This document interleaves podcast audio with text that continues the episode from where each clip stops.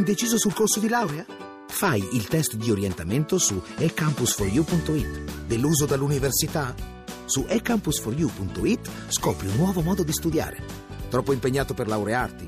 Il piano di studi lo progetti tu su ECampus4U.it. Università eCampus. La conosci? La scegli.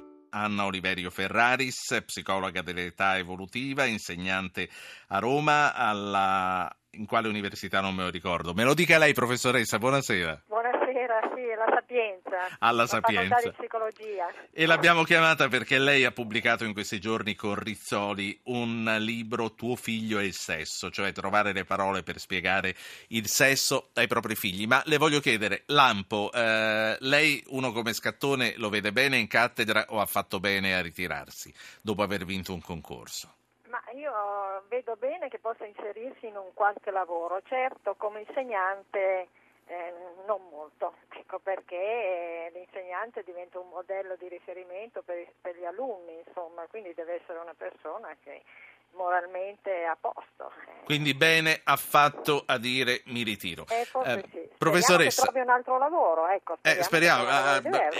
Aveva vinto quella cattedra che non è mica facile, lo sa com'è andata con la scuola. Certo, sì. Tuo figlio e il sesso, crescere figli equilibrati in un mondo con troppi stimoli. Bur Edizioni, Anna Oliverio Ferraris lo ha scritto. Professoressa, qualsiasi argomento legato alla sessualità può essere spiegato ai bambini oppure ci sono alcuni aspetti per i quali non può esserci un linguaggio adeguato? No, il linguaggio cambia in rapporto all'età del figlio e del bambino, insomma, con i bambini si usano parole adatte e comprensibili per un bambino e via via che cresce invece si usano parole diciamo sempre più scientifiche e che consentono di approfondire la tematica, insomma, quindi è un processo educativo graduale che segue la crescita dei bambini. Ai bambini che eravamo noi si parlava di semini e farfalline, oggi? Ma oggi si dice, ormai non si dice più, quando il bambino chiede come nascono i bambini non si dice più la cicogna. E nemmeno il cavolo, no? Ecco, appunto. No, si spiega, insomma, da dove nascono i bambini, eccetera.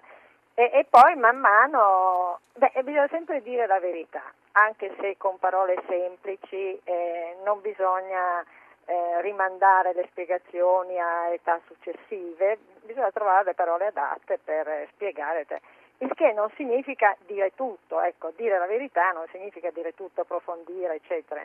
Parlare ad un bambino non è come parlare ad un adolescente, naturalmente, però il problema oggi è che siamo bombardati proprio da stimoli erotici di tutti i tipi che arrivano dagli schermi, dalle pubblicità stradali, dai giornali, dai film e quando i ragazzi vanno su internet trovano anche il porno. Certo. Ecco, è diverso ormai la situazione rispetto a una ventina di anni fa. Ci sono molte più sollecitazioni e allora far finta di niente, ignorare tutto questo non va bene, perché allora lasciamo che i nostri figli vengano educati così in maniera disordinata, senza una linea di condotta, senza delle griglie interpretative. Cioè è ancora più necessario rispetto al passato, secondo me, dare ai ragazzi, parlare ai ragazzi di queste problematiche. Ricordo agli ascoltatori che anche su questo possono intervenire e porre le loro domande di genitori, di nonni, di chi volete, a Anna Oliverio Ferraris. 335 699 2639, se vi prenotate con un WhatsApp, 335 699 2949, se vi prenotate con un SMS. Senta, c'è un'età nella quale, anche se il bambino non ha curiosità in merito, non lo esprime, sarebbe bene avvicinarlo ad alcuni aspetti della sessualità, magari per sviluppare meccanismi di autodifesa qualora dovesse ritrovarsi in una situazione di pericolo? Sì, certamente. In genere se hanno fiducia negli adulti con cui vivono, se sentono che possono parlare di tutto, chiedono, ma può arrivare anche un momento in cui un genitore, un adulto, un insegnante anche può decidere che certe cose vanno dette ai bambini, per esempio difendersi da certe, diciamo, approcci impropri che qualche adulto può fare è importante.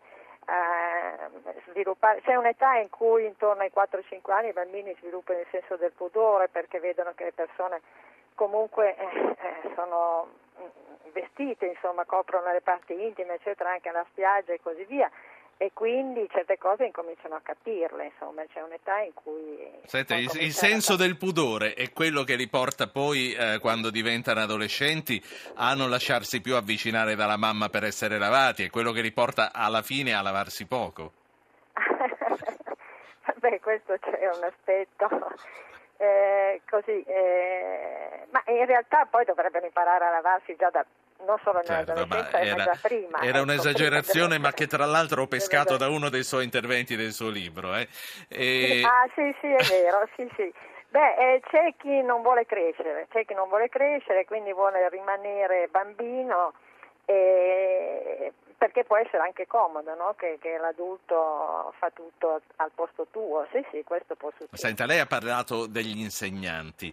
Qual è il luogo? La famiglia o la scuola? Glielo chiedo anche perché immagino che lei avrà seguito tutte le polemiche che sono cresciute via via nei mesi sul gender e sull'educazione sessuale a scuola. Ma guardi, io penso che l'educazione sessuale andrebbe fatta a scuola, come succede in parecchi paesi europei. La maggior parte dei paesi europei c'è un'educazione addirittura obbligatorio a scuola, che parte a volte dall'elementare, a volte dalle medie e così via. Perché? Perché ci sono delle tematiche che sono abbastanza semplici da affrontare anche dai genitori, eccetera, altre che sono un po' più difficili. Per esempio nell'adolescenza un ragazzo non ha voglia di rispondere a certe domande dei genitori, le sente come troppo invadenti, inquisitive, eccetera. Ed è più facile invece parlarne con una persona terza, una persona estranea, esterna alla famiglia, insomma. E questo di parlare, di scendere in particolare sulla sessualità con i genitori crea imbarazzo. Però la scuola fino a che punto può spingersi? Perché qui leggiamo testimonianze di classi nelle quali i bambini e le bambine vengono invitati a toccarsi, a vestirsi da femmine ai maschi e da maschi alle femmine, eccetera. Ma no, ma queste sono delle esagerazioni. Sono delle barzellette. Ma sì, sono delle esagerazioni, non ha senso. Anzi, ci sono dei programmi europei, diciamo internazionali, eccetera, che sono molto equilibrati, molto graduali a seconda dell'età, quindi queste no, non è così che si fa educazione sessuale. Si può iniziare in realtà già in età prescolare, già nella scuola materna, ma allora di che cosa si parla? Si parla delle differenze tra maschio e femmina, questo però non implica toccarsi.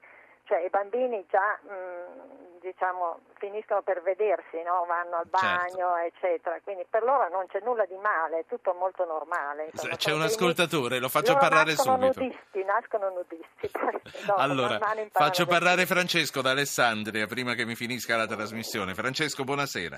Sì, buonasera. Sì. Dunque, io ho sempre avuto un'idea, oltre che è un tema molto importante, se ne parla poco, sia a scuola e forse anche in famiglia. Una cosa importante è anche che educare i genitori a volte, anche tramite la scuola, non so. E in più, a volte ho sempre pensato che per un bambino, che a volte vengono messi davanti alla televisione, vedere delle scene un po' osè non sia una cosa... Certo. Qui c'è la responsabilità di chi manda in onda le cose e ci sono anche delle regole precise. Grazie Francesco. Professoressa, dice educare i genitori, ma i genitori di oggi sono i figli di noi del 68, voglio dire, e quindi sono figli che già sono stati allevati in un modo diverso da quello nel quale eravamo stati allevati noi. Sì, certo, però il libro appunto si rivolge ai genitori per formare i genitori, visto che in Italia non c'è l'educazione sentimentale obbligatoria nelle scuole, e allora si punta sui genitori, i quali però devono prepararsi, ecco, capire come evolve la sessualità dei loro figli, perché c'è già una sessualità infantile. Professoressa, cioè, il bambino non è asessuato. Mi dia il tempo per un'ultima domanda perché parte la sigla. Le famiglie allargate complicano o arricchiscono questa comunicazione? Ah, è partita la sigla, mi dia una risposta. Dipende dalla capacità che hanno poi i singoli di comunicare tra di loro. È chiaro che la famiglia allargata è più complessa e quindi richiede anche una maggiore diplomazia, ecco. Grazie professoressa Anna Oliverio Ferraris, psicologa dell'età evolutiva, insegnante alla Sapienza di Roma, autrice di Tuo Figlio e il Sesso, Bur Rizzoli.